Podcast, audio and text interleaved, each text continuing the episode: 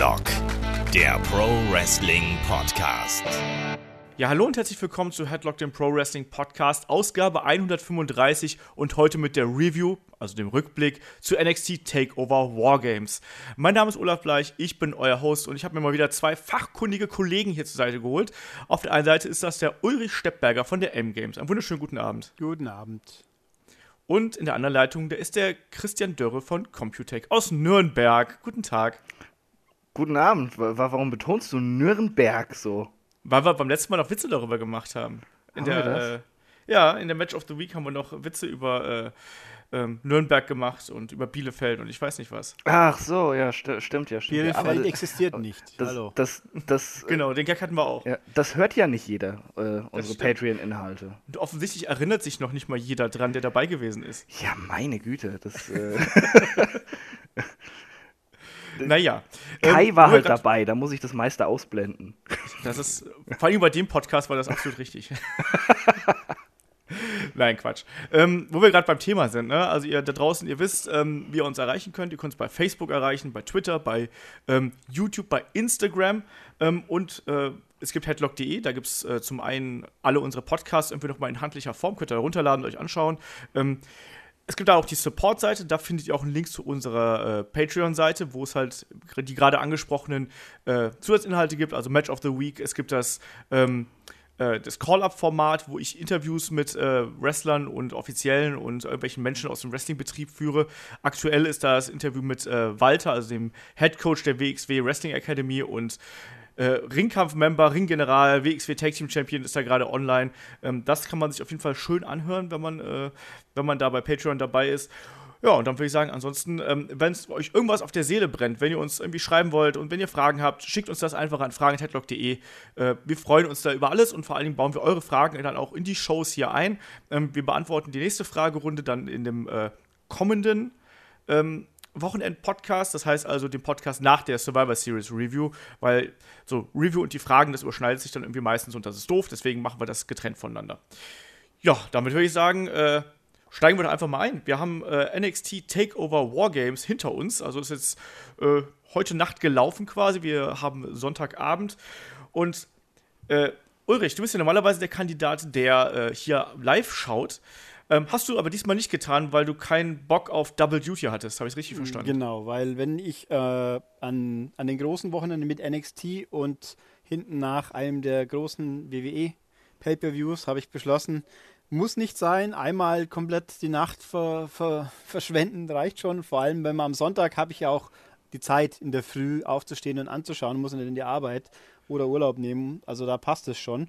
Und dann ist es ganz machbar, das, den Takeover anzuschauen, ohne sich vor tot zu spoilern. Deswegen habe ich das diesmal so gehalten, ja. Chris, hast du es live gesehen? Äh, nee, ich hab's nicht live gesehen. Mache ich Hast du auch sowieso in den, in den seltensten Fällen. Ich hab's halt auch so heute, heute Mittag rumgeschaut. Ich habe mich aber leider selbst gespoilert. Ich, ja, ich, ich, ich war Warst du so bei Facebook oder was? Ja, genau, ich war so blöd, hab halt, äh, war so als ich aufgewacht war, ein bisschen am Smartphone noch rumgespielt, auf Facebook geguckt und auf einmal, äh, ja, äh, Titelwechsel. Äh, okay, das ist, das ist ärgerlich. Das ist mir aber auch schon mal passiert.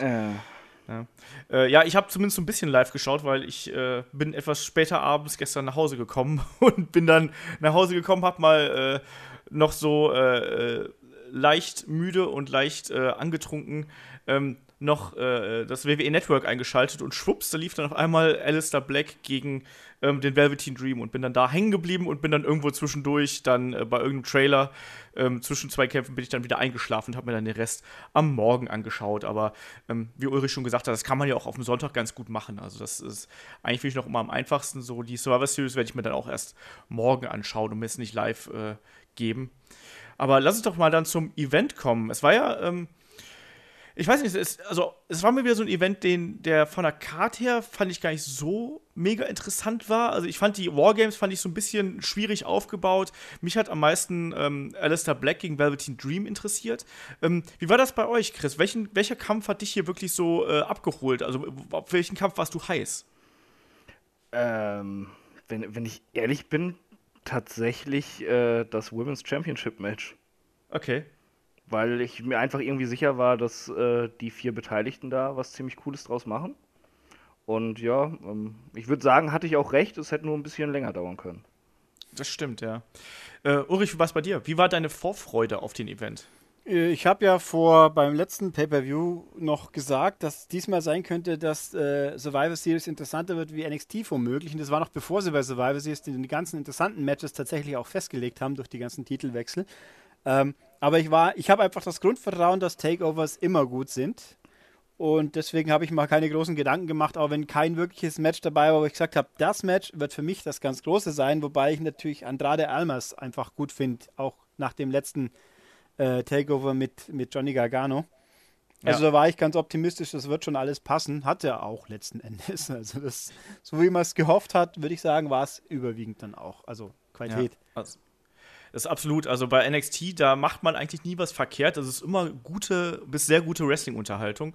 Und dann lass doch einfach hier mal in die Card einsteigen. Ähm, der Opener war für mich ein bisschen überraschend. Der war nämlich eigentlich so für mich gefühlt so ein Filler-Match, was zwischen zwei große Matches normalerweise kommen würde, so laut meiner ähm, Definition. Das, der Opener war nämlich äh, Lars Sullivan gegen Cassius Ono. Und meine Frage ist jetzt erstmal, weil wir das auch schon mal äh, so als Frage bekommen haben: ähm, Wie gefällt euch eigentlich äh, Lars Sullivan? Ist das. Also da, da gehen die Meinungen sehr auseinander. Ich habe heute ge Kommentare gelesen von, das ist ein untalentierter Klotz, bis hin zu, das ist ein geiler Oldschool-Heel. Ulrich, wie ist deine Meinung dazu? Ich finde, man weiß noch zu wenig. Auch nach dem Match, also nach dem Match würde ich sagen, man weiß, dass da was werden kann dass das, äh, ich meine, bei Braun Strowman hat man auch die ersten paar Monate ja auch gesagt, was soll das denn, so ungefähr. Ähm, Lars sieht halt einfach aus wie ein Viech. Äh, der Gesichtsausdruck, ja. die, das, der, die, der ganze Aufbau, die, der massige Körper und alles. Ähm, und seine, seine bisherigen Matches waren ja auch bloß immer, ich vernichte jemand oder ich bringe meinen Tag-Team-Partner um, weil er ein Idiot ist äh, ich finde, hat, hat sich gut eingefügt. Was mich ein bisschen irritiert und vielleicht auch fast schon schockiert war, seine, seine Knieschiene, die er jetzt hatte. Ist die neu? Hatte ja, der hat sich irgendwann, ja, der hat die schon länger, aber der hat sich auch mal, der wurde ja schon mal vor einer längeren Zeit vorgestellt und hat sich ja danach dann irgendwann das Knie zerschrotet und dann war er eine längere Zeit weg und ist ja dann erst wieder vor ein paar Monaten äh, wieder zurückgekommen. Also, also der hat sich anscheinend wirklich eine schwere Knieverletzung zugezogen und die gehört dazu. Ja, ich habe auch irgendwo das, da mache ich mir ein bisschen Sorgen, ob das nicht auf Dauer das, das ganze Potenzial ordentlich einschränkt, wenn jemand jetzt schon quasi am Anfang in Anführungszeichen seiner Karriere so, so eine fette Maschine an, am Knie hängen hat. Da mache ich mir ein bisschen Sorgen. Aber ich finde, es ist schwer zu sagen, wohin geht. Also ich kann mir nicht vorstellen, dass er so eine Rolle einnehmen kann wie ein Braun Strowman, weil er einfach dafür nicht aussieht, aber so als das Monster, das mal um die Ecke kommt und alles vernichtet, warum nicht? Also es macht er ja den Eindruck, dass er schon ein bisschen was hier liefern kann. Ja. Chris, wie siehst du das? Wie siehst du den guten Lars und vielleicht auch gerade im Hinblick auf den Kampf gegen Cassius Ono? Mm, ja, ist schwierig. Ähm, ich äh, finde ihn so, ja, äh, sehr nichtssagend. Das ist irgendwie so, so äh, random Monster vom Look her. Deshalb gibt er mir eigentlich gar nicht so viel. Aber ähm, so, mit Hero das Match fand ich jetzt echt gut. Also, ähm, äh, so, sorry, mit Cassius Ono. Äh, K-Fape und so. Da, da, ja, da, das passte halt schon. Also es war klar, dass er das Match gewinnen wird. Ja. Äh, weil er ist gerade das Monster im Aufbau ist klar und äh, Cassius Ono ist da eben dankbarer Gegner, der ist sowieso over. Und äh, der ist ja auch eigentlich nicht groß dafür vorgesehen, da NXT, wer weiß wie, oben zu stehen. Das ist halt so ein ja, Enhancement-Talent, könnte man fast sagen. Man liest ähm, gerne und oft Player-Coach quasi. Ja, genau. Das, das sieht man auch äh, im Performance Center. Also als ich da war in Orlando, hat man auch gesehen, dass Hero mehr Trainer als Mit-Wrestler da war. Und ähm, ja, das, das, hat schon gepasst. Also ich weiß jetzt nicht, äh, wie viel äh, davon wir Hero zu verdanken haben, aber ich fand das Match äh, so ganz gut zusammengebaut. Also klar, Sullivan war dominant, aber so die ganzen Comebacks von Hero, das hat gepasst. Man hat dem Kampf auch abgenommen, dass Hero das vielleicht noch drehen könnte, dass er das gewinnt. Und von daher, ich, ich hätte mir das sogar noch fünf Minuten länger angucken können. Äh, aber so, ja, war in Ordnung. Das ist jetzt wahrscheinlich der Kampf, der am wenigsten erinnerungswürdig ist von der Card, aber äh, war ein ordentlicher Opener und äh, ich muss ganz ehrlich sagen, ich hätte ihn auch als Opener gesetzt. Äh, okay. Also da sehe ich es ein bisschen anders als du. Ich, ich fand, die, die Card war total logisch aufgebaut. Vom Stellenwert und ja, so, ja. so vom, vom Platz her einfach. Hat alles gepasst. Ich äh, schließe mich da deiner Meinung an, außer was die Position des Matches angeht. Also ich fand, das war auch, das war ein, so ein solides Match, was einfach, das war ein Showcase für Lars Sullivan, der einfach da zeigen konnte, dass er A, mit einem Großen mithalten kann, dass er einstecken kann und dass dem quasi Schmerzen egal sind. Darum ging es ja auch hier in dem Kampf, dass er die ganzen Elbows gefressen hat und, und die Kicks gefressen hat und gesagt hat, hier, gib mir mehr, gib mir mehr und äh, teilweise auch äh, sehr viel genosellt hat, muss man sozusagen. Und dann am Ende einfach äh, mit seiner gewaltigen Kraft äh, Ono platt gemacht hat und ausgeschaltet hat. Ich mag den tatsächlich ganz gern, weil ich finde, dass ähm, ich, ich kann ja durchaus verstehen, dass halt viele Leute sagen so, ah ja, was macht jetzt sowas denn bei NXT und so, da will ich auch was anderes sehen. Aber ich finde, dass so ein Charakter ähm, Abwechslung in die Show reinbringt. Und der kann halt interessant werden, auch wenn er mal gegen kleinere Leute antritt. Man muss halt gucken, wo der Weg jetzt hingeht. Aber ich finde ihn so von der Ausstrahlung her, ich finde, der sieht halt aus wie ein riesiger Oger irgendwie. Also, Findest du nicht? Also von, von, der, ja. von, von, dem Kopf her, vom Schädel, der könnte auch, steckt den noch irgendwie in eine, in eine Ritterrüstung oder irgendwie so in so ein Panzer oder sonst irgendwas. Mal ihn einfach grün an. Ja, dann kann der bei Schreck auftreten, ich weiß es nicht, aber ich, ich finde den, ähm, der ist halt so ein Freak-Charakter und ich mag sowas als Abwechslung. Ich hoffe, dass der halt nicht zu dominant äh, sein wird, weil ich glaube, dass der halt von den Matches her nicht so abliefern wird, aber da muss man auch mal sehen, äh, wie sich das entwickelt. Ähm, ja. Und äh, auch wenn er dann im Main-Roster ist, mal sehen, ja? Also, äh, also gerade wo du äh, Main-Roster sagst, also als ich mir das Match angeguckt habe, kam mir auch so der Gedanke, die werden den jetzt ein bisschen aufbauen und äh, der wird sehr schnell im Main-Roster sein, glaube ich, ganz einfach. Der wird gar nicht die große NXT-Karriere haben. Ja, das glaube ich denn, auch. Denn äh, bei NXT kommt halt immer noch mehr eben über äh, die In-Ring-Skills und alles. Und das Publikum will halt auch mehr pures Wrestling, sage ich mal. Genau. Und äh, sein Körperbau und äh, sein Aussehen und so, das ist halt äh, sowas, äh, was Vince McMahon sehr geil findet. und, und, ich glaube, äh, sobald der Eindruck da ist, dass er nicht zu grün ist für das Main-Roster, wieder sofort hochgeholt, dass es dann irgendwie so eine, keine Ahnung, Mid-Card- oder Uppercard-Fehde gibt äh, wo, wo er als äh, neues Monster halt eingeführt wird. Und ja, aber, aber ich glaube auch, ich, ich muss ganz ehrlich sagen, ich, ich prophezeie jetzt nicht die geile WWE-Karriere, denn dafür fehlt mir irgendwo was Eigenständiges.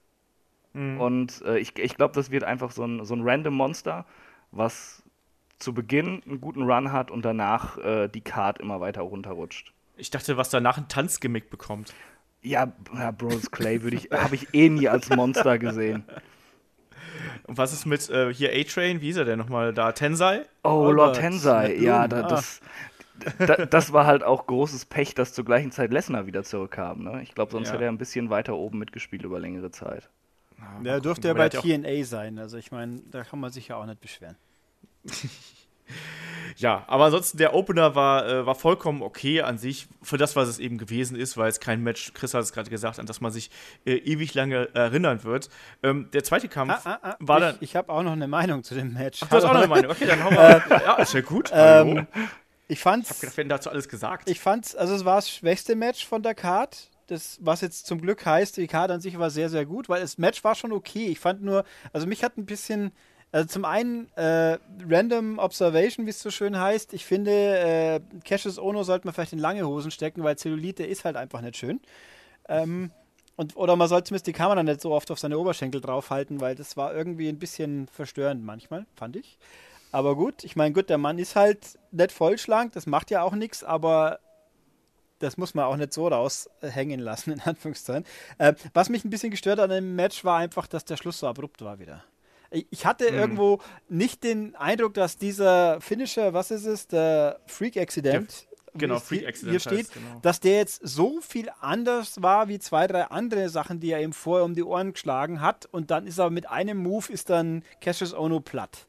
Obwohl er vorher noch eine Sequenz hatte, wo er quasi in der Offensive war und da kommt ein Freak Accident und er ist weg. Das war mir ein bisschen zu abrupt um, ich meine, dass der Ausgang klar war, das ist auch kein Problem, das war zu erwarten, das finde ich okay, muss ja nicht überraschend sein alles, aber das war mir dann ein bisschen zu schnell und zu abgehakt. So nach dem Motto, die fünf Minuten sind rum, jetzt mach mal, hau ihn um, nächstes Match. Das hätte man vielleicht ein bisschen, ich weiß nicht, ich fand es ein bisschen zu holprig. In, in, dem, äh, in dem Sinn, dass es eben zuerst äh, Lars Sullivan leidet so viel wie noch nie in einem Match, aber er ist ja ein Monster und dann fällt Cassius Ono plötzlich um.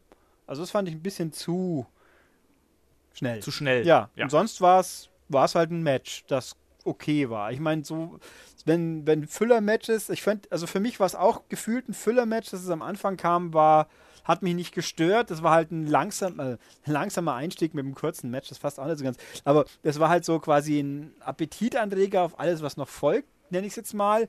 Wenn so ein Füller-Match mal in der Maincard aussehen täte, Mai wären wir alle froh. Ja, aber das, das, kommt man schon so machen und äh, war ein guter Einstieg in die Card, muss man sozusagen. Danach haben wir, ähm, gab es noch einen kurzen Einspieler mit äh, Tyler Bate, Trent Seven, Mark Andrews und ähm, Wolfgang, die äh, im Publikum saßen. Ähm, es wird ja gemunkelt, dass es eventuell dann doch noch ein UK-Format für nächstes Jahr geben soll. Mal gucken, ob das passiert. Ähm, ja, aber dann kam eigentlich das Match, auf das ich mich mit am meisten gefreut habe, und das war Alistair Black gegen den Velveteen Dream. Also ich finde, das war eine Fehde, die war, extrem gut aufgebaut in meinen Augen. Einfach, aber gut. Und vor allem mit zwei Charakteren, die halt irgendwie so Feuer- und Wassermäßig waren. Also einfach so, so konträr zueinander, ähm, dass da jede Interaktion irgendwie interessant war. Und man hat ja, ich habe das Gefühl gehabt, dass ja viele wussten nicht so genau, wie ja, wie läuft hier äh, das mit The Velveteen Dream? Dass Alistair Black gut im Ring ist und geile Matches abliefern kann, wissen wir. Aber für Velveteen Dream war das hier gleich mal die Bewährungsprobe. Und ich finde, die haben hier einen Bombenmatch abgeliefert. Und für mich, allein von durch die Matchgeschichte, die sie erzählt haben, war das für mich das beste Match des Abends. So, und bevor Ulrich wieder nichts zu äh, im Kampf sagen darf, äh, darf mhm. er jetzt anfangen. Wie fandest du denn den Kampf? Äh, war toll. Es, ich würde ich würd auch, ich würde mich anschließen von den, es war eigentlich das für sich alleinstehend betrachtet das beste Match.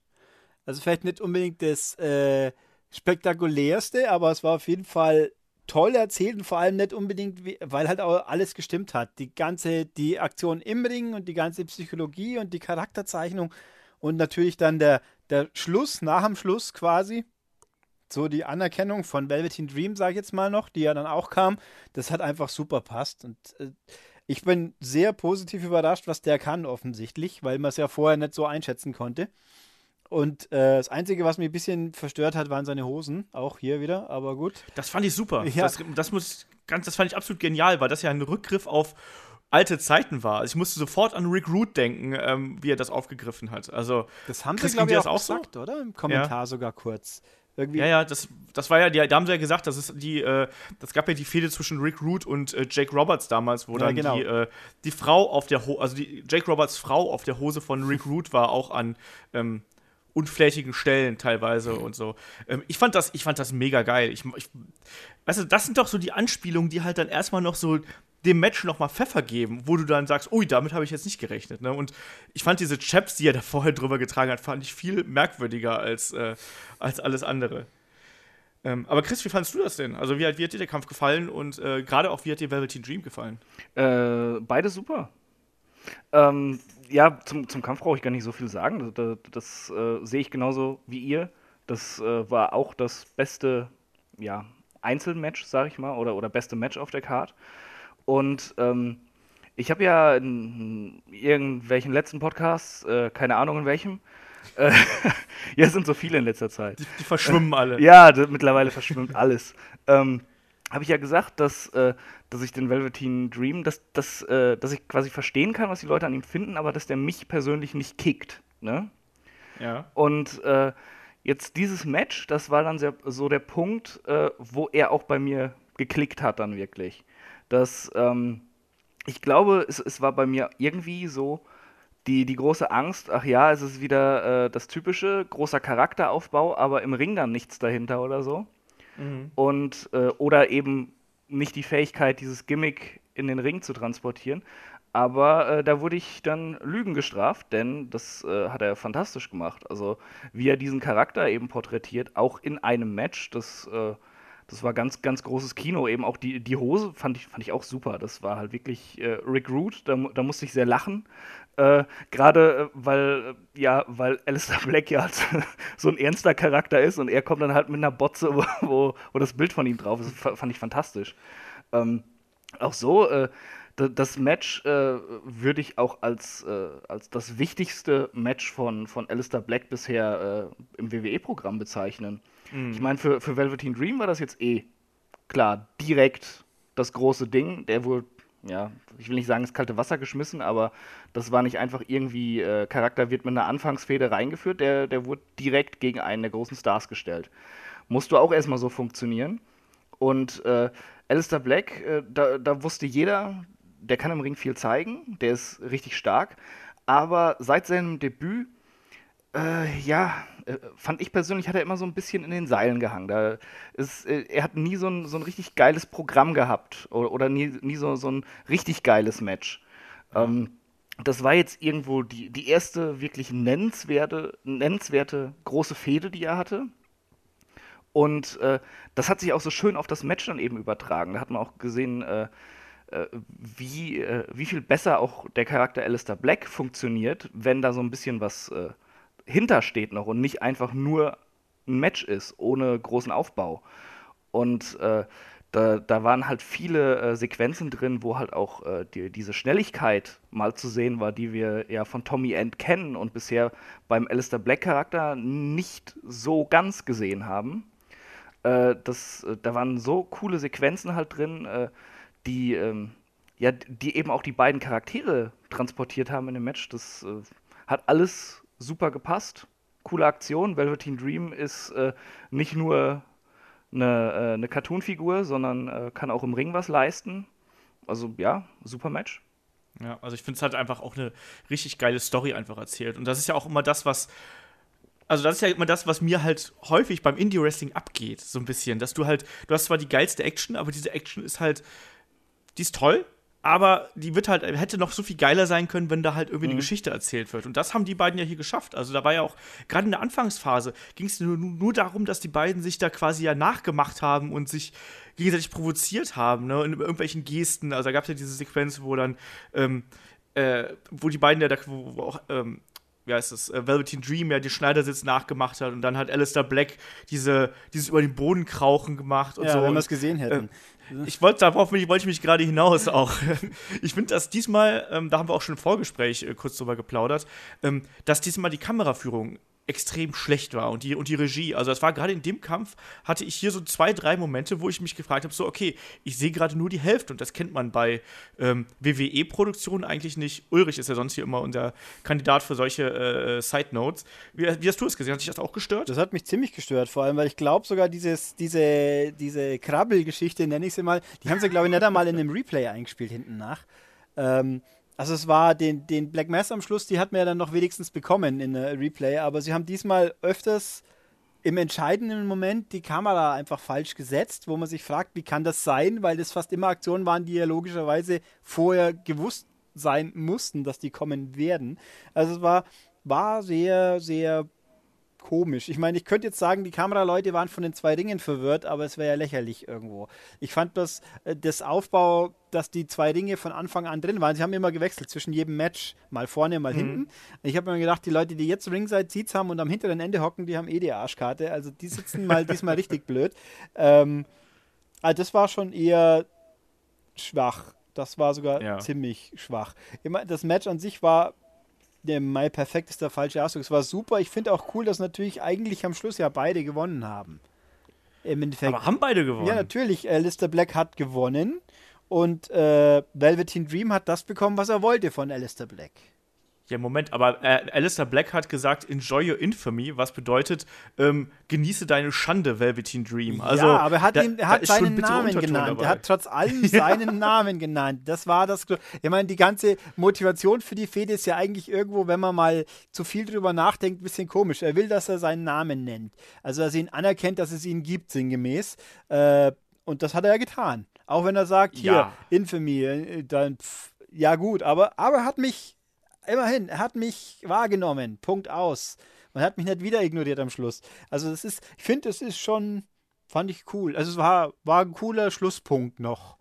Das auf jeden Fall. Chris, du wolltest gerade noch irgendwas einwerfen. Auch, auch abseits des äh, Namensgedöns äh, sind beide klare Sieger. Ja, auch das, denn, aber. Ja, das denn, sowieso. Äh, äh, also, der, der Sieger des Matches musste ganz eindeutig Alistair Black sein. Der konnte jetzt nicht, nach, äh, nachdem er halt wirklich äh, nicht so de, de, de, ja, durch irgendwelche Fäden oder so geglänzt hat, konnte der nicht seine erste Rivalität verlieren, wenn sie mit dem höher hinaus wollen. Und das wollen sie offensichtlich.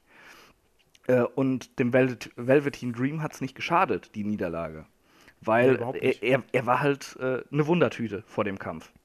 Er Äh, ist für man- mich man- auch ein Stück weit jetzt man- noch, weil ich gerade mir Ja. Gedacht habe, wie funktioniert der im Zusammenspiel, wie funktioniert dieser Charakter im Zusammenspiel mit normalen Gegnern? Wie jetzt mit einem, lass mal seinen Roderick Strong sein, der ein ganz normaler Mensch ist und nicht irgendwie auch in irgendeiner Form eine, eine wie soll ich sagen, eine besondere Charakternote hat und so ein extravaganter Paradiesvogel gegen einen normalen. Weil, weil ja Tommy Black ist ja auch extravagant auf äh, Tommy Black sag ich schon Quatsch. Äh, Alistair Black auf seine Art auch extravagant, aber halt in eine ganz andere Richtung. Deswegen Kontrastpunkt und ich war Yin und Yang und such's dir aus. Aber ähm, also ich bin mal gespannt, wie, wie sich das, äh, ob sich das Velveteen Dream Image nicht doch irgendwie eher abnutzt. Ich würde ihm wünschen, dass es nicht ein Problem wird, aber schauen wir halt mal. Ja. Chris, Hm? Du wolltest noch irgendwas sagen? Äh, ja, ich, ich wollte eigentlich sagen, dass man halt gesehen hat, dass er halt das, das Handwerk im Ring schon, schon kann und er kann gute Matches machen. Und äh, der Charakter ist aber auch äh, so einzigartig und auch so over bei der Crowd, dass es dem auch nicht schade, dass er da jetzt eine Niederlage eingesteckt hat. Von daher, äh, die Leute sind heiß auf mehr Velveteen Dream. Alistair Black hat Ja. den, den Sieg genommen, den er braucht, um eine Stufe höher zu kommen in, im Aufbau. Und äh, von daher passt eigentlich alles. Aber äh, Olaf, du hast ja wahrscheinlich äh, Tommy, Tommy End, jetzt hätte ich auch fast Tommy Black gesagt. Ähm, Roy Black. äh, du hast Tommy End ja wahrscheinlich am häufigsten von uns dreien hier gesehen. Würdest du auch sagen, das war jetzt so äh, dieses äh, Breakthrough-Match, was er gebraucht hat? Ich glaube halt schon, dass das extrem wichtig jetzt auf jeden Fall gewesen ist, weil das hat nochmal gezeigt, dass er halt nicht nur ein geiler Wrestler ist, sondern dass er halt auch eben dieses Sports Entertainment ähm, mit reinbringen kann. Ich meine, da sind Tommy End ähm, absolut fantastische Matches abliefert. Das haben wir, egal wo der auch immer aufgeschlagen ist in den letzten fünf Jahren gesehen. Also egal, ob es bei WXW, Progress oder PWG oder was auch immer gewesen ist, ähm, da war der immer einer der großen Player und deswegen sind ja gerade die ganzen Indie-Fans so heiß darauf, dass er halt da eben bei NXT durchstartet. Aber ich glaube auch, dass es für ihn wichtig gewesen ist, ähm, für mich fühlt sich das ein bisschen so an, ähm, als wäre er jetzt da wirklich auch angekommen. Und das, das ist eigentlich jetzt eine, eine Fehde gewesen, die kannst du als Sprungbrett nehmen, um äh, einen, einen Alistair Black eigentlich das noch weiterzuführen um, auf diesem Weg. Du hast jetzt einen Charakter etabliert, der halt in sich funktioniert, der aber auch, der nicht mehr eindimensional ist. Ich fand, vorher war er halt eigentlich eindeutig nur noch düster, irgendwie so. Der düstere Typ mit den vielen Tattoos, der die Leute wegkickt. Ähm, aber ich finde, hier hat man auch diesen unterschwelligen Humor gemerkt, äh, immer wieder, weißt du, und diese, und diese äh, Bitternis, die irgendwie mit, da, mit dabei schwingt. Und äh, ich glaube, das hat dem Charakter Alistair Black gut getan und vor allem auch, dass er dann eben bei der äh, Mainstream-Crowd hat eben auch irgendwie so äh, die, den Fuß in der Tür hat irgendwie. Also ich glaube schon, dass das für ihn ein extrem wichtiger Kampf war, den man da nicht unterschätzen darf. Also- also Ja, obwohl es halt Da stimme ich dir zu, dass es dem Charakter un unglaublich geholfen hat, aber äh, wo du gerade sagtest, äh, die Indie-Fans äh, äh, wissen, was er für geile Matches machen kann. Ich hatte tatsächlich immer den Eindruck, dass die Amis oft nicht wussten, was sie mit ihm anfangen sollten, dass sie gar nicht so sehr äh, Tommy End kannten. Das kann ja durchaus sein. Ich meine, der war ja hauptsächlich in Europa äh, aktiv. Ich meine, bei PWG war er auch, meine ich, ein paar Mal, aber ähm, er war jetzt nicht der, der mega US-Reisende, sagen wir es mal so. Ne? Ähm, deswegen, also ich.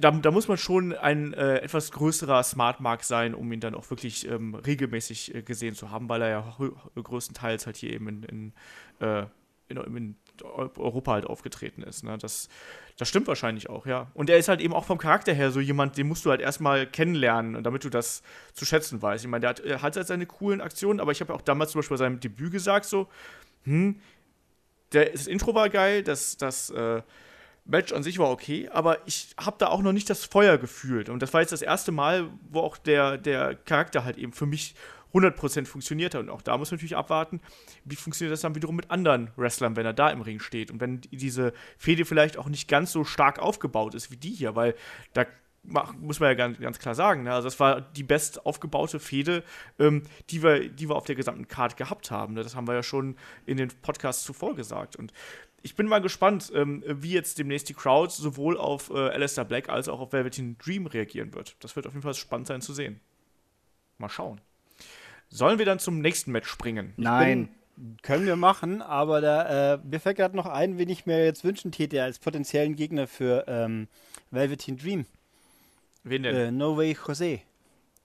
Weil der auch ein Charakter ist, wo man zuerst gesagt hat, was ist das für ein Clown? Und wenn er im Ring steht, dann liefert er ab. Und den haben sie jetzt, der war ja verletzt und dann war da Lars Sullivan Opfer und jetzt hat er immer nichts zu tun und der ist ja auch ein bisschen musikalisch in die Richtung image-technisch. Warum nicht? Die hätten, ich meine, wen soll er sonst haben? Also ich könnte mir gut vorstellen, dass die auch gute Matches miteinander könnten. Und dann, ich würd, mich würde es interessieren, aber gucken wir mal, was sie machen werden. Ich, ich Genau, finde den wir Gedanken auch interessant. Tatsächlich. Ich glaube, das könnte auch sehr gut funktionieren. Ja. Aber dann muss, da, also aus der Fehde muss dann aber ein Velveteen Dream Natürlich. Hervorgehen. Natürlich. Ja, ich, ich weiß auch nicht, wie weit man mit einem, einem José noch kommen kann, aber der kann auf jeden Fall, er kann ja was und hat gute Matches gehabt. Und dann, dann kann man da nochmal den Patrick Clark, also einen Velveteen Dream noch weiterschieben. Das wäre auch, wäre wär eine Idee. Also ich finde, mal gucken, was sie, wie gesagt, machen, weil irgendwo müssen sie die Leute ja alle beschäftigen, sollte man meinen. Aber Ja. ich frage mich eh immer, wie, es gibt so unendlich viele NXT-Leute, wa, was machen die mit denen eigentlich in der einen Stunde im, in der Woche bloß?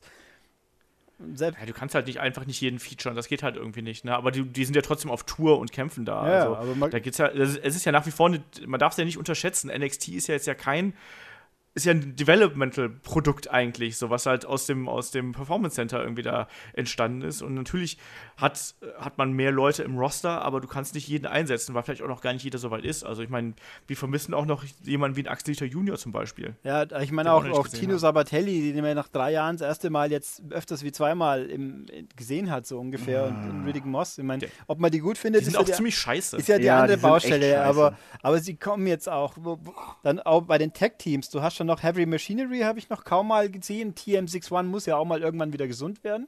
Die sind mir auch letztens eingefallen, die gibt es ja auch noch. Der eine hat Ja, sich die- verletzt, sollte aber- okay, aber wo, Ja, ja. wo sind die denn eigentlich? Ich meine, die müssen doch auch mal wieder auftauchen. Da, da frage ich mich auch, was macht denn der arme andere die ganze Zeit?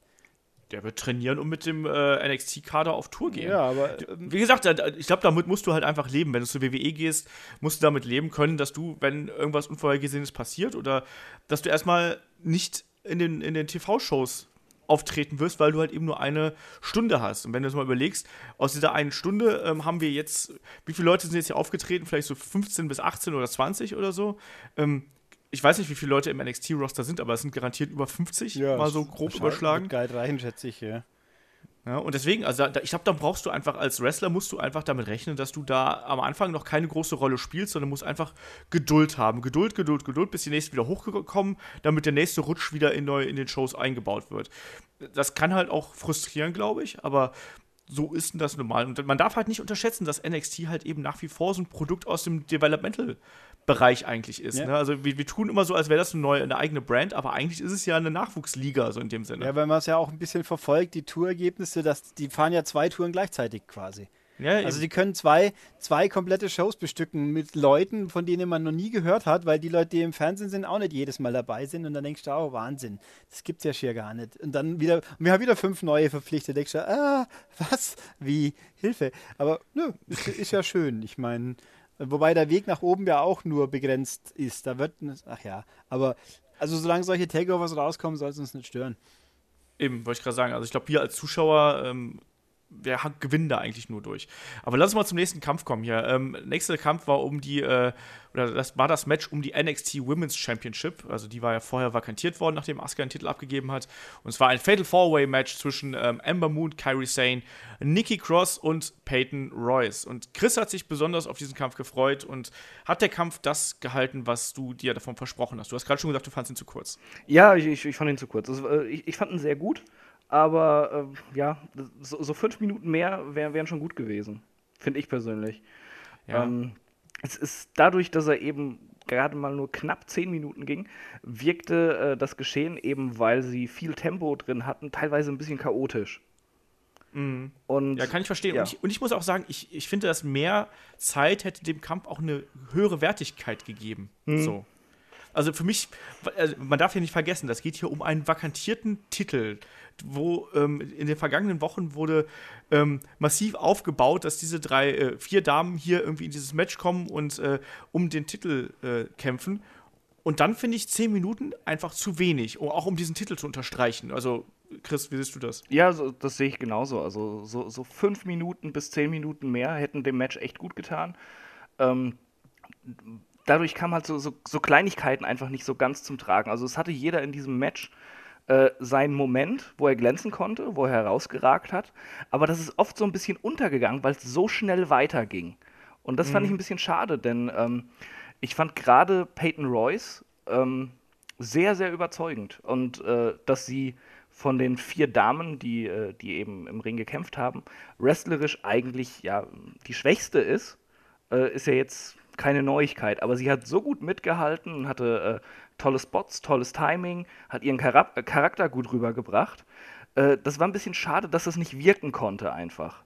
Vor allem, mhm. dass er alleine, ohne ihre Mean Girl-Freundin, das Ganze fabriziert hat, die, die ja dann außen vor blieb. Das fand ich auch ganz cool, dass man sieht, die kann, die kann, also diese, diese Hälfte kann alleine existieren. Das lässt mich zwar irgendwie ein bisschen Sorgen machen um die andere, die, äh, die Billy Kay, weil von der habe ich überhaupt keinen Eindruck irgendwie. Ich bin ja immer schon froh, wenn ich sie auseinanderhalten kann, weil sie sich doch relativ ähnlich sind.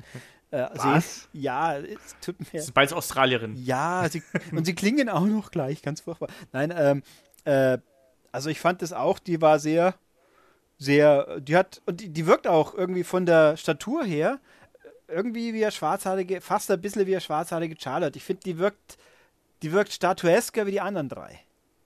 Also ich finde, dass sie eine, eine, eine, gewisse Attitüde in den Kampf auch eingebracht das, hat. Aber ich meine, die lebt von der Attitüde, vom Auftritt her. Wie gesagt, die Statur, die ist größer wie die anderen. Die wirkt irgendwie, ich weiß nicht, äh, Amazonenhafter nenne ich mal. Ich meine, die Kairi Sani, San, Zane, wie auch immer. Sane. Warum eigentlich Sane? Sagen Japaner auch Sane? Ist. Oder ist es ist, ist das halt amerikanisiert, wie auch immer, ist ja wurscht. Äh, die ist halt eine kleinere Japanerin. Amber Moon ist halt mehr so ein bisschen stämmiger, sagen, kann man glaube ich so sagen. Und Nikki Cross ist halt äh, irre und das kaschiert ihre relativ äh, ich meine, wenn ich jetzt unathletisch sage, ist das sicher der falsche Ausdruck, aber die wird ja auch so mit ihrem Outfit so schluffi-mäßig inszeniert, eben so Chaos-Tante, sage ich jetzt mal. Und also die hebt sich da auch ab. Es ist so, wie wenn Charlotte mit dem Rest von SmackDown Roster dasteht, dann die, die fällt sofort auf, alleine von ihrer Statur her. Und ich fand, das bringt die sehr gut rüber. Ähm, äh, ich muss auch sagen, Kairi San, Zane, Himmelarsch.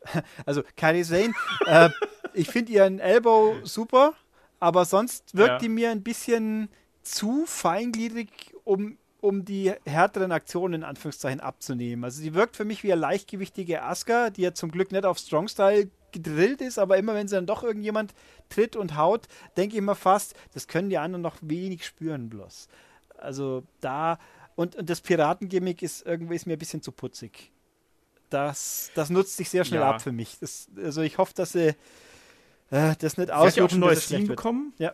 Sie hat ja auch ein neues Team bekommen irgendwie. Ich war auch ein bisschen überrascht über sie, ähm, äh, die Rolle, die sie halt hier im Kampf äh, gehabt hat. Also ich habe eigentlich gedacht, dass sie da äh, etwas dominantere Rolle spielt. Du hast gerade schon gesagt, Nikki Cross hat halt wieder ihre irren Momente gehabt und inklusive halt eben auch der, ähm, der irren Aktion, die sie kassiert, wie diese Powerbomb, die sie halt draußen äh, genommen hat. Ja, die war fies. Und ähm, ja, und Ember Moon war halt, ähm, ja, Ember Moon war halt Ember Moon, ne? Und hat am Ende dann mit dem äh, ja, mit dem äh, Eclipse gewonnen. Ähm, gegen Nikki Cross und äh, Peyton Royce und äh, Kyrie Sane konnte nicht mehr eingreifen. Ähm, Chris, wir haben dir gerade diese, wir hatten ja mehrere Aktionen, die quasi gegen zwei gegangen sind. Also wir hatten diese Eclipse, davor gab es, glaube ich, noch den, äh, den Insane Elbow äh, von Kyrie Sane, glaube ich, auch gegen äh, Peyton Royce und Nikki Cross, glaube ich, war das. Ähm, wie hat dir das gefallen, Royce dass hat so auch viele mal Tandem was gegen zwei gehabt. War das ja, ja, das war so Kick, hat es auch noch gehabt. Ja, stimmt. Aus, aus ja. der Ringecke raus, ja. Ja. Äh, Chris, wie hat dir das gefallen? Das hat mir sehr gut gefallen, weil äh, sie damit auch so ein bisschen mit der Erwartungshaltung des Publikums gespielt haben. Das war gutes Booking, äh, weil gerade ähm, in den letzten Wochen und, und Monaten ist Peyton Royce auch ziemlich overgekommen bei der, bei der smarten Crowd. Und äh, mhm. man hat ja auch gerade bei Social Media hat man viel gesehen, dass äh, die meisten auch dafür gestimmt haben, dass Peyton Royce den Titel tatsächlich das gewinnt. Das hat ja auch Nigel oft genug betont, ja. Und ähm, deshalb fand ich das eigentlich ganz cool gemacht, weil es immer irgendwo so war, dass Peyton Royce noch irgendwie dann wieder äh, äh, da rausgegangen ist. Sie konnte sich dann noch rausrollen und sowas. Und irgendwo hat alles so darauf hingedeutet, dass, dass die dann mal kurz weg ist und, und dann irgendwie den Pin abstauben kann. Und so ja. haben sie damit eigentlich schön gespielt, weil ähm, äh, ja, sie, sie haben jedem so die Momente gegeben, dass, dass man davon ausgehen könnte, sie könnten den Titel gewinnen. Ich meine, Ember Moon macht eigentlich auch am meisten Sinn, dass sie jetzt den Titel hat. Und, ähm, und damit es auch nicht zu klar ist, haben sie das wirklich schön gesetzt, so diese Akzente. Also die, die Aktionen sahen auch gut aus. Von ja. daher, äh, mhm. ja, das, das, war wirklich ein tolles Match. Es war einfach ein bisschen zu hektisch wegen der Zeitnot. Ich fand die Clips ja. ein bisschen.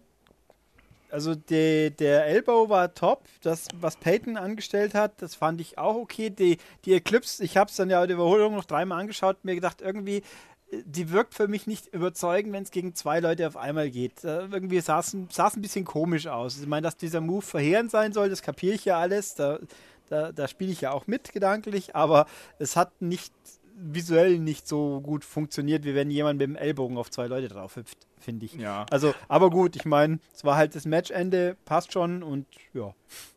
Wie, wie, Ulrich, wie fandest du, dass da äh, am Ende noch Asuka dann reingekommen ist und Ember Moon den Gürtel überreicht hat? Fandest du, es war notwendig? War das nochmal, äh, ja, man muss Asuka nochmal zeigen, dass sie so dominant ist äh, oder dominant war? Wie hast du es gesehen? Ich finde, äh, es, nicht, es hat nicht wehgetan, aber es war für mich auch überflüssig, vor allem weil äh, mir ein bisschen das widerspricht dem Asuka-Image, die so dem Badass und dann doch sehr, sehr äh, ju jungen Mädchen äh, japanisch, das Gehüpfe und Gezappel, was sie da abgeliefert hat, das, das passt nicht so ganz zur Strong-Style-Killer, den diese sonst so verkörpert. Aber Mai, mhm. so über. Chris, wie siehst du das? Hat, hat, hat Entschuldigung. So die Übergabe der, der quasi des, des, Titels, mein Gott, war okay. Dann natürlich dann ein bisschen fehlkoordiniert, will sie einen Arm hochheben, Ember Moon kriegt es mit und geht erstmal zwei Schritte vor. Sah halt auch ein bisschen tollbatschig aus, da konnte er nichts dafür, aber oh, also ich finde, ja. je weniger man Asuka im normalen Umfeld zeigt, desto besser wird ihre äh, Myst Mystik quasi erhalten, hätte ich jetzt gesagt. Ja. Genauso wie eben, Chris, vor, wenn ich es kurz zurückgreifen will, auf Raw war, war es doch Raw, oder? Wo dann, wo sie, oh, Dana Brooke tut dir was weh, ich, ich schaue nach, das, das ist doch nicht glaubwürdig ausgerechnet für eine Asuka. Also es war ein komischer Chris, wie siehst du das? War, das? war das zu viel? Ja, ich, ich fand es zumindest seltsam. Also, äh, ich, ich meine, klar, äh, dass sie da jetzt das war ja quasi Bruch von K-Fape quasi. Es war jetzt nicht der Charakter Asuka, eben die Arschtreterin, sondern dann eben die, die jetzt die, die äh, Fackel übergibt quasi. Aber äh, da fehlte auch irgendwie was, damit dieser Fu Moment funktioniert hat. Also ähm, es ist jetzt nicht so, wie es ähm, äh, bei, bei den Four Horsewomen damals war, da, wo man jetzt auch so ein bisschen die Hintergründe wusste, von wegen Sascha und Bailey, beste Freunde. Wenn sowas dann war, wenn dann eine Sascha Banks den Arm von, von Bailey hochhält oder so, das ist, ähm, da ist einfach mehr Emotion drin. Und hier war halt nichts, außer dass die beiden zweimal gegeneinander gekämpft haben und Ember Moon verloren hatte. Da, da war keine ja. emotionale Grundlage irgendwo, dass das ja gewirkt ich, hat. Ich muss halt sagen, dass äh, für mich hat das so ein bisschen die Rolle von Ember Moon so ein bisschen heruntergestuft, ja, weil sie dann im Endeffekt doch nur so die Nachfolgerin gewesen mhm. ist. Also so, hier, guck mal, ich bin nicht mehr da, jetzt kannst du den Titel haben mhm. und ich gebe dir den jetzt so, weißt du? Das, das hat mich so ein bisschen gestört. Ich glaube, dass das, man hat mit diesem Match es nicht geschafft, diese, ähm, dieses Erbe von Asuka ähm, sowohl zu würdigen als auch die, die neue Division quasi zu stärken, sondern wir haben jetzt quasi ähm, eine Ember Moon, die, die eigentlich damit behaftet ist im Sinne von, ja, die hat zweimal gegen Asuka verloren und als Asuka halt eben nicht mehr da war, hat sie dann den Titel von ihr bekommen, so ungefähr. Und ja, ich, das hatte so ein bisschen was von Glückwunsch Nummer zwei. Ja, genau, genau. Hier, du hast den Teilnahmepokal gewonnen, so ungefähr.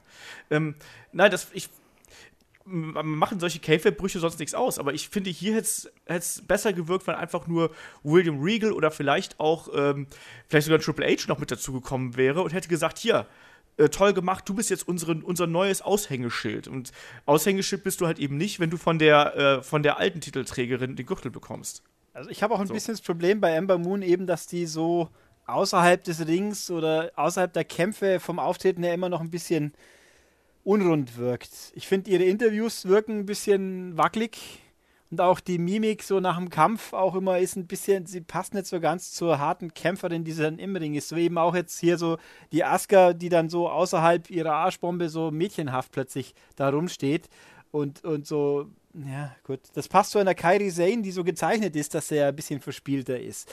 Aber nicht so zur, zur Strong-Style-Killerin. Aber ja, also wahrscheinlich wäre es eben, es wäre besser gewesen, sie wäre gar nicht da gewesen. Ich meine, die ganzen anderen Leute sind ja auch nur am Ring gestanden und sind kurz eingeblendet worden. Wieso hat man sie, ja, also das hätte man sich schenken können. Es, ich finde, ja. dass das jetzt wirklich schlimm war, aber es war überflüssig. Ja.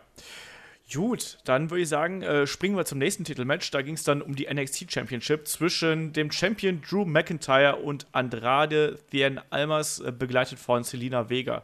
Es gab einen Titelwechsel und ich habe auf diesen Titelwechsel so gehofft, weil mir hat, ich, ich habe ja sehr lange sehr äh, über Andrade Almas geschimpft und die Art und Weise, wie er dargestellt worden ist, dass man ihn am Anfang als Babyface versucht hat zu etablieren, war doof und dass er dann so oft gegen neue Leute verloren hat, war irgendwie doof. Aber ich finde, dieser Typ wurde so perfekt aufgebaut äh, seit Anfang des Jahres, dass er jetzt als absolut glaubwürdiger Champion dasteht und Selina Vega ist absolut perfekte ja, Kompagnon für ihn und die beiden funktionieren so gut und es macht so Spaß, den beiden zuzuschauen. Ich fand das äh, mega gut einfach. Und äh, ja, Drew McIntyre geht hier mit einem Bizepsriss anscheinend aus, der, aus dem äh, Kampf raus. Hat sich am Ende bei dem äh, DDT äh, vom Top Rope ja verletzt, weil er irgendwie den, ähm, ja, den Arm nicht rechtzeitig oder das Seil nicht rechtzeitig losgelassen hat bei der Aktion. Das war ein bisschen unglücklich. Ähm, Ulrich, wie hast du den Kampf gesehen? Der war super. Ich meine, alleine der Schluss, also der Titelwechsel alleine macht ihn super.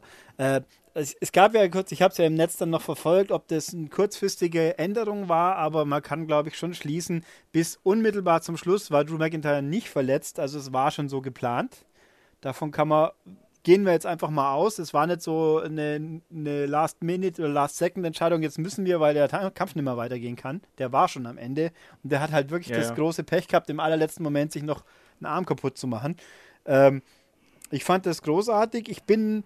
Äh, das ganze Match war toll, aber ich meine, Almas gegen, gegen Gargano letztes Mal war ja fantastisch. Und das hier war auch toll, obwohl ich ja eigentlich Drew McIntyre nur begrenzt viel abgewinnen kann, weil ich den leider leider relativ langweilig finde. Er hat, er hat nicht, er, der gibt mir nichts irgendwie gefühlt. Also, ich weiß nicht, er ist jetzt nicht ein besonders fantastischer Techniker, er ist halt riesengroß. Er wirkt so überdimensioniert irgendwie, wenn der neben jemand steht, denkt mir immer, den hat jemand noch 10 cm aufpustet. Ähm, oder 10 Prozent. Äh, ist ja aber, wie diese gegen den stand sind, hat man es ja auch gesehen, da, wenn der so der Almes so hochschauen muss und die Vega natürlich noch viel mehr. Äh, also es war ein tolles Match. Ich finde, ich habe mal am Schluss allerdings gedacht, wollen die jetzt eigentlich Almas als Heal positioniert haben, so missmäßig, den das Publikum nicht mögen soll? Weil dann hat es nicht geklappt. Das Publikum hat doch gejubelt. Die, ja, die alle aber ich glaube, das liegt einfach an dem. Ja, aber es liegt halt an. Also, ich glaube, das, das liegt an mehreren Gründen. Ich glaube, das liegt zum einen daran, weil man es nicht geschafft hat, Drew McIntyre als Babyface zu etablieren. Weil, wie du gerade schon gesagt hast, er wirkt langweilig. Der hat keine. Der hat keinen. Es gibt keinen emotionalen Ankerpunkt innerhalb dieses Charakters Drew McIntyre. Weil ähm, da haben wir auch im Vorgespräch schon drüber, äh, kurz drüber gesprochen.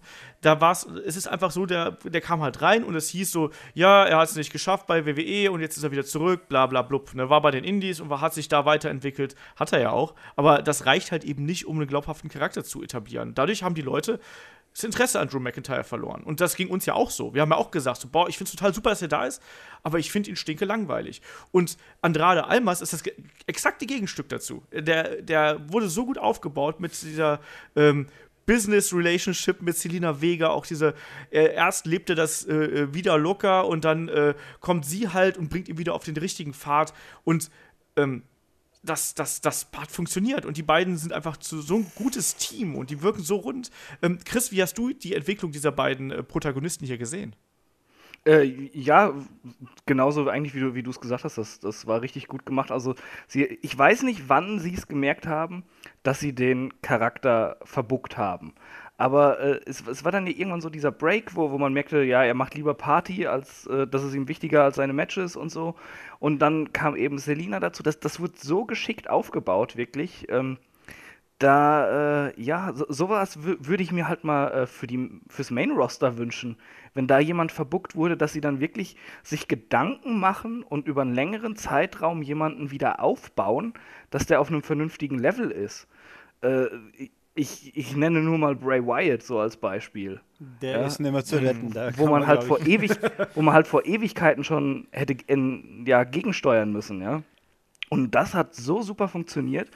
Und äh, äh, Selina ist halt auch, ähm, ja, äh, die, die ist halt, glaube ich, auch da, dafür geboren, um irgendwie vor der Kamera zu stehen und so ein Unterhaltungsprodukt eben zu machen. Das, das passt einfach, wie sie ihren Charakter rüberbringt und wie sie den anderen Charakter eben auch stärkt. Und äh, äh, ja, das, das, da ist auch eine gewisse Chemie eben zwischen ihr und Andrada Almas. Das, das passt einfach wie die Faust aufs Auge. Ich, ich, ich finde aber auch, was ich ganz besonders wichtig finde, ähm, Selina Vega ist die einzige Frau, also jetzt mal von, von letzter Woche von SmackDown und so abgesehen, ähm, die quasi Gewalt gegen Männer zeigen darf und damit durchkommt. Für mich ist die gerade sowas wie die Lita früher äh, für die Hardy Boys, die auch eingegriffen hat und die Männer vermöbelt hat. Selina Vega ist ja nicht nur eine moralische Unterstützung, wie jetzt zum Beispiel eine Maurice mhm. oder so, die mhm. ja eher sondern die ist ja wirklich tatkräftige Unterstützung und die beiden spielen ja damit, wie man sie da in die richtige Rolle reinbringen kann. Ja, es war schon, das wollte ich gerade sagen. Äh, zum einen, sie hat ja diesmal zwei Moves auch wieder gehabt, die nicht entscheidend waren, interessanterweise, aber halt, also schon Einfluss hatten, aber natürlich nicht entscheidend. Ähm, und äh, ich wollte aber sagen, Maries hat auch schon Leute geohrfeigt, aber da siehst halt jemand, der wirklich wresteln kann und jemand, der halt nur gut, äh, nur in Anführungszeichen gut aussieht. Ich meine, ich weiß, dass Maries früher gerestelt hat, aber es war in der Zeit, wo man es noch nicht ganz so gut können musste als Frau, offenbar.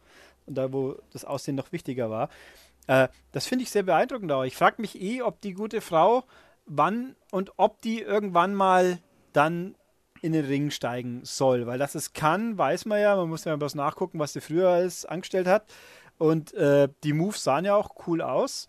Und ich fände, das wäre natürlich eine coole Erweiterung für die äh, Frauendivision, aber die haben eigentlich eh schon so viele. Deswegen ist sie jetzt natürlich in ihrem jetzigen Status einzigartig und erfüllt es eben auch so toll, dass sie das hier eingreifen kann, wenn es denn sein muss. Ja, und, das, und, das, macht sie halt äh, extrem interessant. Also das macht sie halt auch spannender in der Hinsicht wie Maries, die das ja auch sehr, sehr gut erfüllt hat, ihre Rolle mit Mist. Das war, hat ja Mist massiv angeschoben, wie sie wieder da war. Aber sie kann halt noch mehr. Das ist halt das Coole dran. Ja, also mir macht diese Kombination extrem viel Spaß und du hast auch im Publikum ja gemerkt, dass das Publikum irgendwann umgeswitcht ist. Also Drew McIntyre hat schon bei der bei der Vorstellung Buhrufe kassiert und irgendwann gegen Ende, ich habe ich hab fest damit gerechnet, dass der Titel eigentlich bei Drew McIntyre bleibt. Ich habe gehofft, dass es äh, Andrade macht, aber ich habe nicht damit gerechnet. Und du hast, als, äh, gerade als dann am Ende noch dieser, dieser Claymore-Kick kam, habe ich gedacht, so, okay, ja, das war's, jetzt ist es vorbei. Und dann kickt Andrade nochmal aus und dann wird nochmal ein bisschen gecheatet und ah, ich fand das ein super Kampf und der hat mich komplett abgeholt und ich bin da glücklich rausgegangen. Ähm, Chris, hat dich der Titelwechsel überrascht? Ja, da ich mich ja vorher gespoilert habe. ja, ja, nicht so. Nee, äh, äh, aber äh, ich, ich hatte gestern halt mir auch nochmal die Karte angeguckt und dachte mir, ja, hm, wa wahrscheinlich äh, wird der Titel bei McIntyre bleiben. Äh, aber äh, ich bin sehr froh, dass es nicht so gekommen ist, weil Andrade Almas und Selina zusammen einfach Spaß machen. das ist verdient. Da kann man einen coolen Run draus machen. Äh, ja, und McIntyre war halt, wie ihr schon gesagt habt, ziemlich langweilig leider. Ja. Ich finde halt auch spannend ja. noch dazu, also Almas ist super, ich finde ihn auch mimisch, was der auch nach dem Match, diese ganze Jubelfeier, die war so, so toll, wo er dann auf, den, auf das Pult steigt und noch feiert und alles. Das hat einfach Emotionen transportiert nicht bloß ich bin der coole Macker, der gewonnen hat, sondern hey, ich habe jetzt endlich und meine lange beschwerliche Reise äh, an die Spitze hat geklappt und eben das große Comeback, die große Comeback-Story nenne ich es jetzt mal.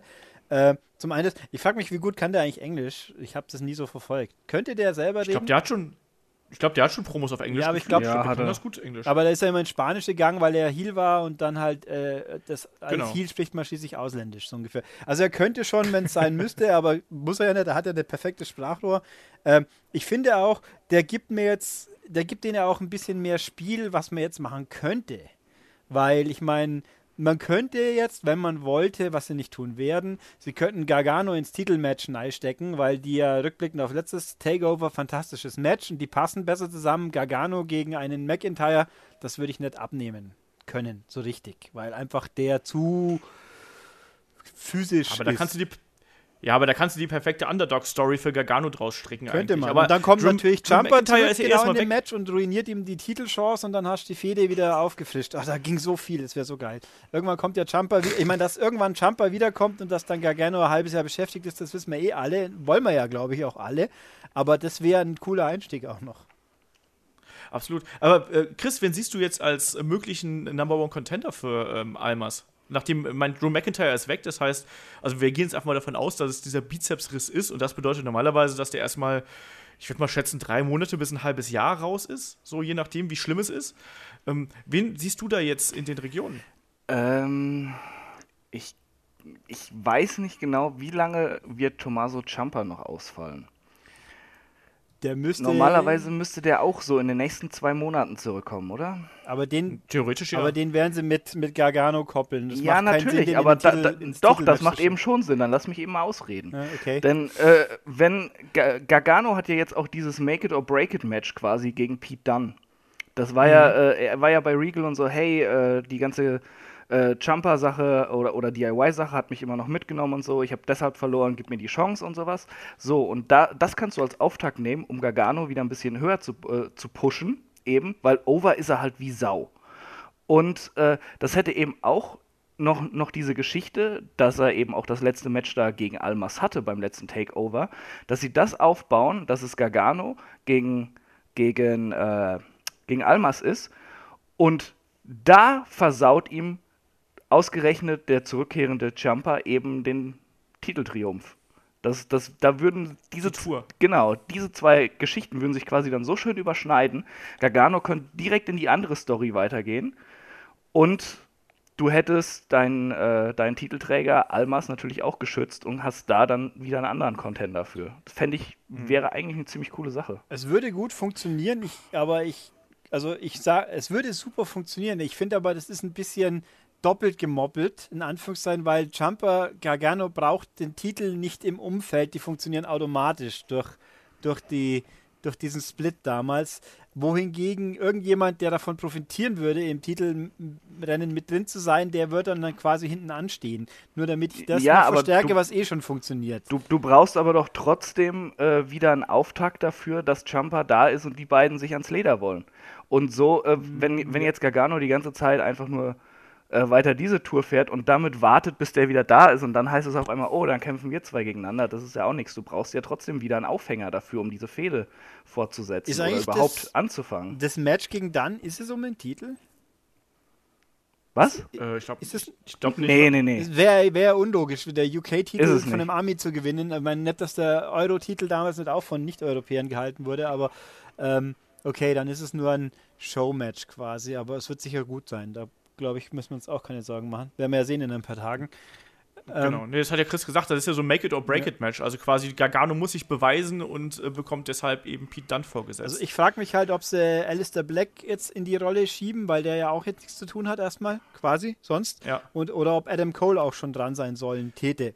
Ich meine, den kann man Ja, noch anders programmieren. Der hat genug, der hat noch genug Beschäftigungsmaterial jenseits vom Titel. Den muss man jetzt nicht schon pushen, aber wäre auch eine denkbare Möglichkeit. Ja, das, das sind auch die beiden Kandidaten, die ich da äh, sehen würde. Also Alistair Black ähm, fände ich, fänd ich irgendwie logisch äh, in irgendeiner Form, gerade weil jetzt Drew McIntyre weg ist.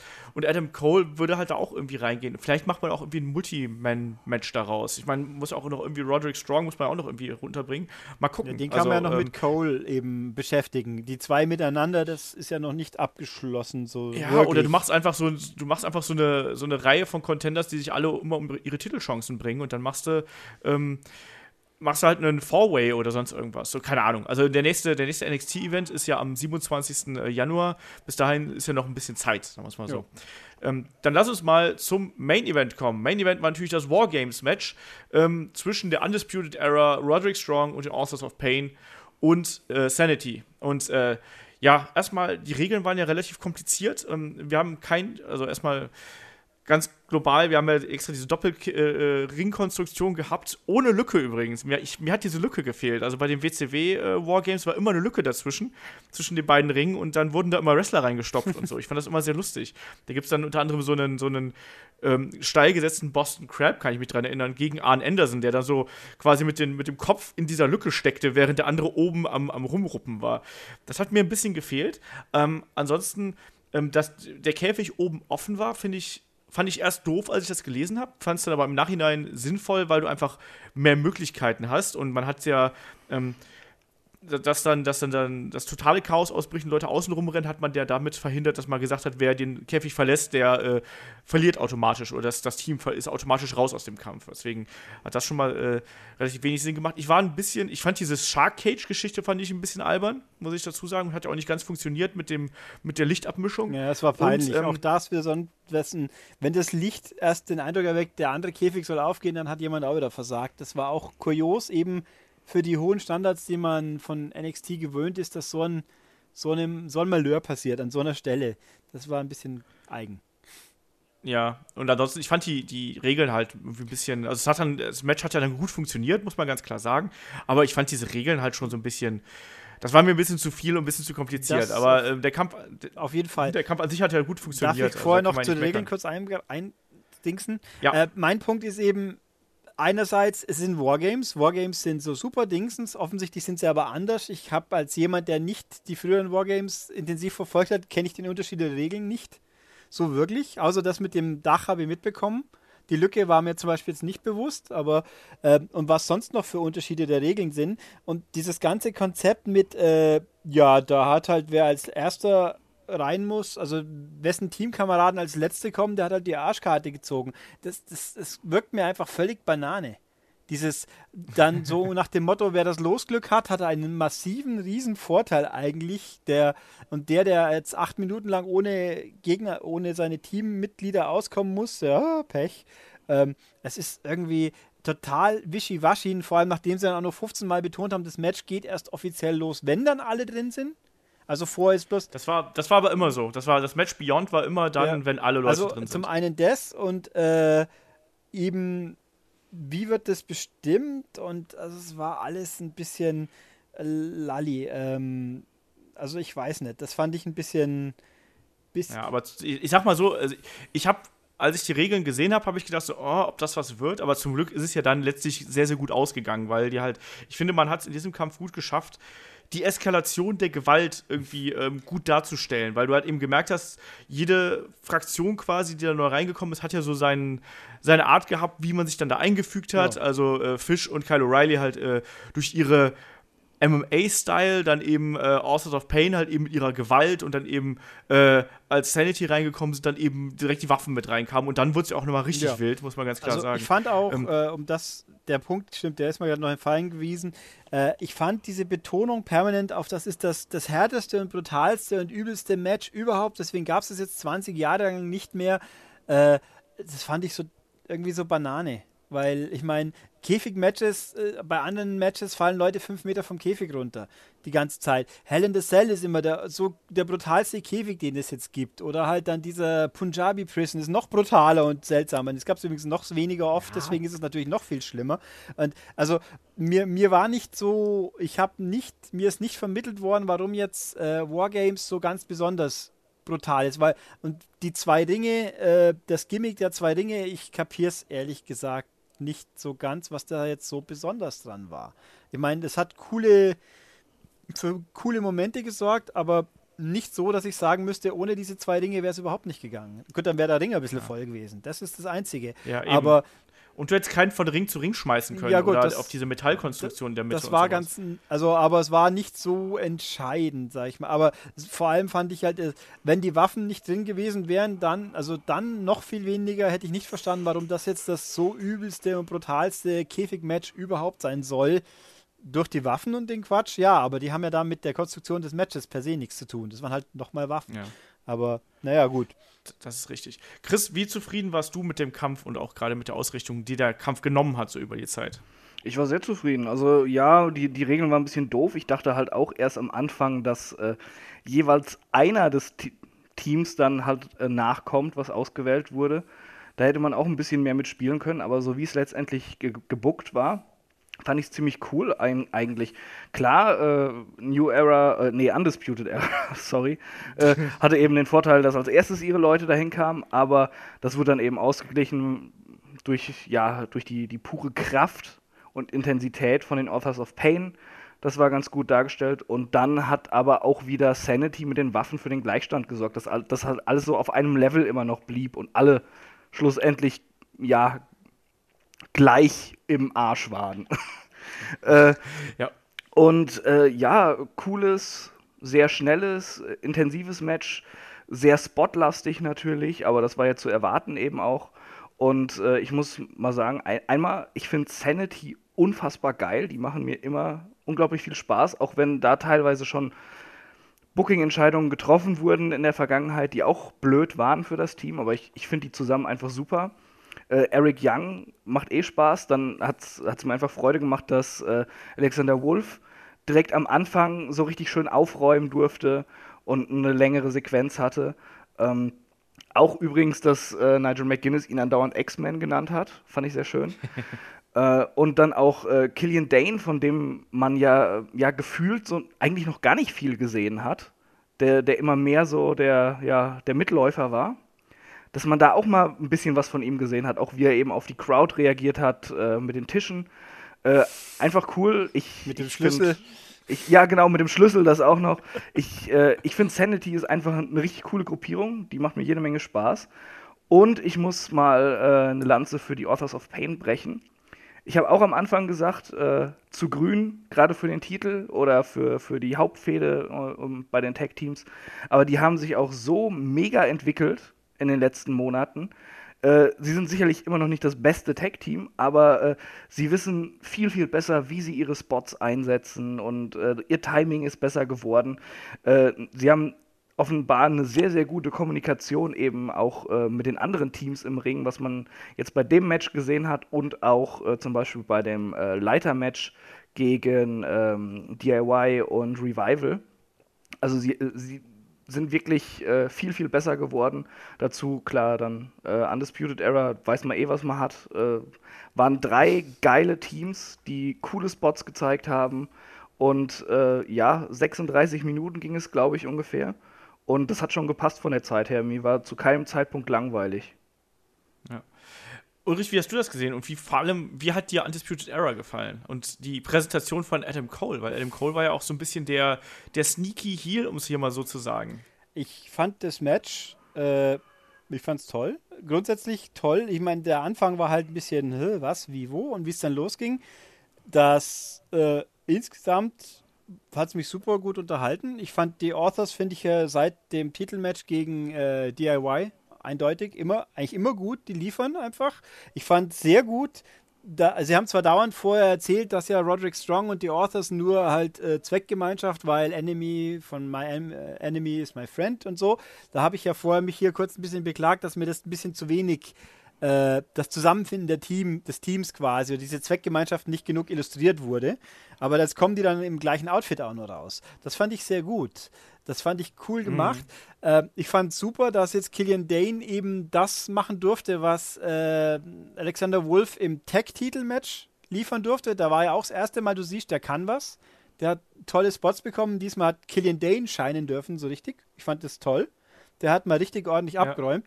Ähm, ich, ich muss sagen, Undisputed Era gibt mir leider immer noch von diesen drei Konstellationen immer noch am wenigsten, weil ich halt die Vorgeschichte dieser Menschen nicht äh, selbst erlebt habe und nur, ich meine, die Undisputed Era, das ist schon sehr hochgestochenes Selbstbild für jemanden, den ich eigentlich vorher gar nicht wirklich kenne und auch die so mystisch, ja, die haben außerhalb der WWE-Welt sind die eine tolle Nummer. Äh, aber nur so sehr vage und nicht so im mystischen Japan, wo ja alle, die herkommen, automatisch spannend sind, außer sie sind die, die Kumpel von AJ Styles, dann wieder nett, komischerweise. Ähm, also, und Adam Cole, ich finde, offensichtlich hat er ja sein, hat er viele Fans, wenn die alle schon mitgrölen, das Baby.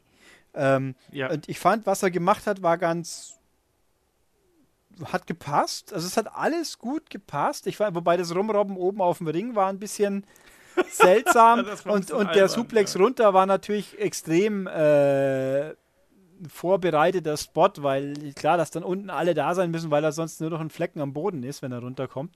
Ähm, fand ich vielleicht ein bisschen überproduziert. Wobei, um hier auch kurz die Kurve zum letzten großen Pay-Per-View zu bringen, da hatten wir ja auch dieses Chaos-Match mit vielen Leuten und tausend Spots, wo völlig über überstrapaziert und un, äh, unrund und überzogen war. Und da sieht man, was bei NXT funktioniert. Im Main Roster hat es nicht funktioniert, gefühlt. Und hier war es super. Äh, und ins, bis halt, selbst dann nimmt man dann halt auch hin, dass dieser Suplex eben kommt, wo unten sieben, Le äh, sechs Leute stehen oder fünf, die die ja auffangen. Weil es Ja. halt sein musste. Und sonst wäre ja nur einer mehr gewesen, wenn der arme Herr Wolf nicht sich den Schädel am Tisch fast eingeschlagen hätte. Das war auch ziemlich, sah auch ziemlich fies aus, das bisschen, was man davon noch hat sehen dürfen. Diese Platz, Ja, Platzschnitt, was auch immer, Wunde am Hinterkopf, dann, wo sie ja dann offenbar während dem Match genäht haben. Das war ja auch Ja, oder getackert oder was auch immer oder geklebt. oder halt irgendwie also, äh, wieder, wieder dicht gemacht quasi ein bisschen. Genau. Ähm, also ich fand das schon cool. Ich meine auch der Spot, wo dann die, wo dann Adam Cole quasi davor ist, von den äh, AOP platt gemacht zu werden und stattdessen machen die sich gegenseitig mit Powerbombs platt und er sitzt so in der Mitte und denkt sich was, puh, Glück gehabt so ungefähr. Also fand ich schon cool, aber ich habe noch zu wenig von diesem Charakter, als er vor allem für sich alleinstehend auch. Bisher kommt er mir ja nur als Teil dieser Gruppe. Also die, die einzelnen Leute dieser Gruppierung haben mir noch nicht so viel, ähm, sind mir noch nicht nahegebracht worden. Wo- Jetzt könnt ihr natürlich sagen, A-Cam und Ra Ra Razor, die kann ich mir immer nicht auseinanderhalten. Aber das ist halt ein Tag-Team. Und die anderen sind halt ein, ein Stable. Da ist es ein bisschen kurioser, finde ich, dass ich die so schlecht einzeln einschätzen kann. Ja, ich glaube, man hat auch bei, bei NXT, beziehungsweise da beim, beim Booking noch nicht genau herausgefunden, wie man äh, Undisputed Era äh, überhaupt platzieren möchte. Also es ist ja irgendwie so, ich finde, sie sind jetzt keine wirkliche Renegade-Gruppierung, sie sind halt so ein bisschen feige, aber sie sind auch so ein bisschen angriffslustig, sie sind irgendwie so ein bisschen was von allem, aber für mich fehlt da halt noch so das Motiv, was sie eigentlich haben wollen. Also das vermisse ich halt. Weißt du, wir haben Sanity, die wollen halt Chaos anrichten, wir haben die Author of Pain, die wollen die Macht und wollen Zerstörung, aber was Undisputed Era, die wollen vermutlich auch die Macht haben, aber das hat man mir bis jetzt noch nicht so richtig erklärt. Deswegen kann ich das absolut nachvollziehen. Ähm, ich bin halt mal gespannt, wie es jetzt mit Adam Cole weitergeht. Ich meine, er hat hier den, den Pin geholt am Ende. Das heißt, er wird dann auf jeden Fall als der Sieger halt aus seinem Stable hervorgehen. Und ich finde, man hat es hier halt eben schon so ein bisschen angedeutet, dass er sich ja schon so in die, innerhalb dieser Gruppierung der Undisputed Era als Einzelstar sieht. Also das war ja immer wieder, also er hat, war ja auch durchaus oder wäre ja auch durchaus bereit gewesen, sein Team im Stich zu lassen. Das hat sich ja ein paar Mal angedeutet, wo er aus dem Käfig klettern wollte und seine Haut retten wollte und wo er dann auch teilweise, du hast gerade angesprochen, Ulrich, diese Szene, wo er dann da alleine saß, ähm, wo er ja auch nicht wirklich Mitleid mit den anderen gehabt hat oder irgendwie so die Notwendigkeit gehabt hätte, denen zu helfen. Also ich bin mal gespannt, wie lange diese Gruppierung hält und ob man dann eventuell Adam Cole schneller als Einzelwrestler pusht, als wir uns das vielleicht alles ausdenken. Ja? Ich habe den Ansonsten- Eindruck eher, also, es, also für mich ist der Eindruck, er ist halt der, der, der, der Leader und die anderen zwei sind seine Gehilfen. Das ist für mich Ja, so so, ein bisschen, ne? und das ist auch so gedacht und die anderen zwei wissen das auch. So kommt es mir vor, dass die schon sagen, okay, der, der Herr, Herr Cole, der Baby, ist, der, ist die große Nummer. Der kam ja auch als letzter dazu quasi. Die anderen zwei haben ja ihre ersten beiden Mat ihre ersten Matches verloren, wenn ich es richtig im Kopf habe. Oder? Die haben doch vor, in der regulären Wochensendung beide ein Match gehabt, bevor Adam Cole Ja, ja, kam. ja, ja, nee, die haben, die haben, die haben verloren, Und die das haben stimmt. beide, ich weiß nicht mal gegen wen, das habe ich vergessen, aber es waren nicht mal gegen die ganz großen Leute, oder? Aber da waren sie auch noch nicht in der Undisputed Era, sondern waren einfach so. Ja, da. also das, also es, es fühlt sich so an, erst nachdem Adam Cole da war, äh, hat die, Adam, hat die Undisputed Era funktionieren können, was impliziert, er ist der wichtigste Teil davon. So ungefähr. Ja. Und das kam ja jetzt hier auch. Ich meine, ich, es wird, es liegt auf der Hand, dass er irgendwie, dass sie jetzt sich weiter erstmal mit Roderick Strong beschäftigen, beschäftigen werden, weil da ja kein Abschluss war in diesem Match. Er hat ja schließlich Eric Young gepinnt und nicht, nicht Roderick. Und somit kann das ja weitergehen, einfach erstmal noch. Das Thema. Also Schauen wir mal. habe ja auch nichts dagegen. wie sich das aber- entwickelt. Also äh, da bin ich ein bisschen, da fehlt mir halt das emotionale Investment in diese Menschen, weil ich eben nicht Mhm. die entsprechende Vorgeschichte mit denen mitbringe. Das hatten wir ja schon mal und wie wir ja wissen, finden das manche Leute seltsam. Aber egal. Also ich bin, dass die was können, alle, das sieht man, aber sie haben halt so im, im Gebilde NXT sind sie noch alle ein bisschen blass, trotz allem. Ja, dem stimme ich äh, voll und ganz zu. Ja, damit sind wir hier äh, eigentlich durch mit dem, mit dem Match. Ich glaube, wir sind uns einig, dass also machen wir es einfach so. Chris, dein Bananenfazit zu dem Event. Mm, Wie viele Bananen haben wir? Ähm, acht, glaube ich, oder? Ja, wir haben acht. ich weiß nicht. Äh, ja, also ich, ich fand nicht, dass es das stärkste Takeover war, aber es war durchgehend gut. Ich sag einfach mal. Ähm, sechs Bananen, sechseinhalb Bananen, irgendwie so. Ulrich, wie ist dein Bananen-Rating und äh, gibt es eine Empfehlung von ich dir? Würde, ich habe auch überlegt, wie viel gebe ich. Ich glaube, ich lasse mich zu sieben Bananen hinreißen, weil einfach schon fast alles richtig gut gepasst hat und ich eigentlich, also einen richtigen Kritikpunkt gibt es nicht, einen, äh, außer dass mich das erste Match nett fasziniert hat, aber es war trotzdem gut. Äh, und, das, und das Frauenmatch hat halt auch, war halt ein bisschen kurz, deswegen gibt es nur in Anführungszeichen sieben Bananen und ich würde es auf jeden Fall sagen, große Empfehlung und ich bin auch wie eigentlich immer und jetzt doch wieder eher skeptisch, dass heute Nacht was geboten wird, was annähernd so gut sein kann. Ja, ich bin mal gespannt. Also ich wäre auch bei 6,5 Bananen dabei, um unsere Bananenwertung hier zu behalten. Ähm, einfach auch we wegen des Openers und auch wegen dem Damenmatch, was äh, meiner Meinung nach halt nicht perfekt dargestellt worden ist und was den Titel nicht hundertprozentig äh, ausreichend repräsentiert hat. Ähm, Main Event fand ich, fand ich sehr gut, aber auch nicht. Da, war, da fehlte mir so ein bisschen die Psychologie. Da hätte ich mir gerne noch ein bisschen was anderes erwartet, aber ähm, da, ich habe ich hab schon bessere Wargames-Matches gesehen, aber ich habe auch schon bedeutend, bedeutend, bedeutend schlechtere Wargames-Matches gesehen. Äh, siehe damals äh, keine Ahnung, Dungeon of Doom gegen die Hulkamaniacs. Wobei mir übrigens auch einfällt, also was heißt so als Randgeschehen, man hat ja gelegentlich haben sie ja irgendwelche äh, Main-Roaster-Leute eingeblendet. So, ja. hier, guck mal, die sind auch wieder da. Jetzt könnte man natürlich sagen, Kevin Owens war da. Kevin Owens hatte ein Undisputed Era T-Shirt an, das fand ich ganz lustig. Aber ja. eigentlich könnte ich jetzt natürlich fragen, was macht Kevin Owens da eigentlich? Der ist doch gar nicht dabei heute. Hm. Der besucht alte Freunde. Ja, genau. Äh, in Houston, weil er ja da so viele Leute kennt, so als Kanadier. Aber, ähm, also ich finde, ich weiß nicht, ob das vielleicht, also, dass die morgen, dass er und Sami Zayn bei Survivor Series in irgendeiner Form zu sehen sein werden, liegt einfach auf der Hand, weil alles andere wäre doch ja. irgendwie irrsinnig und von der Storytelling her und egal, was in Europa jetzt wirklich passiert ist oder ob es ein Work war, keiner weiß es.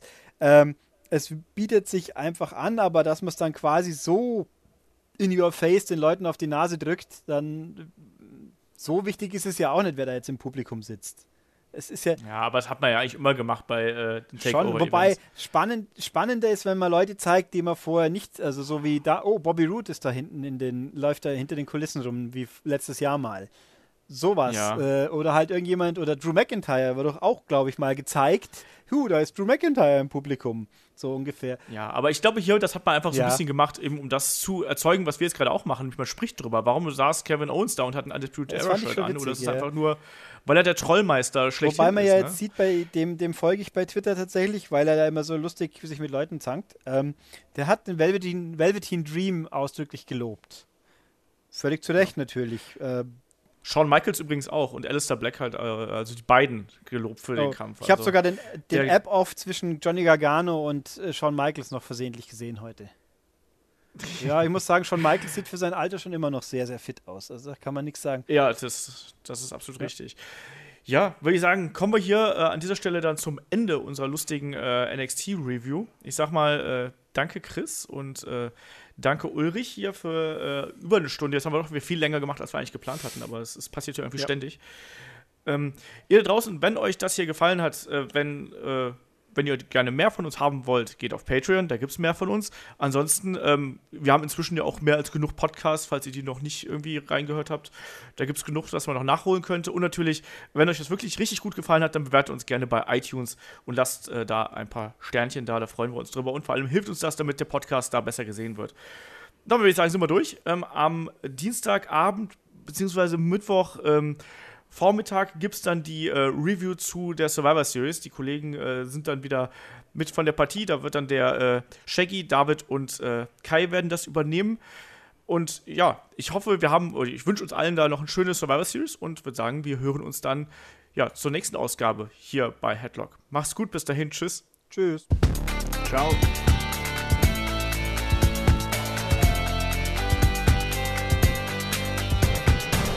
Headlock, der Pro Wrestling Podcast.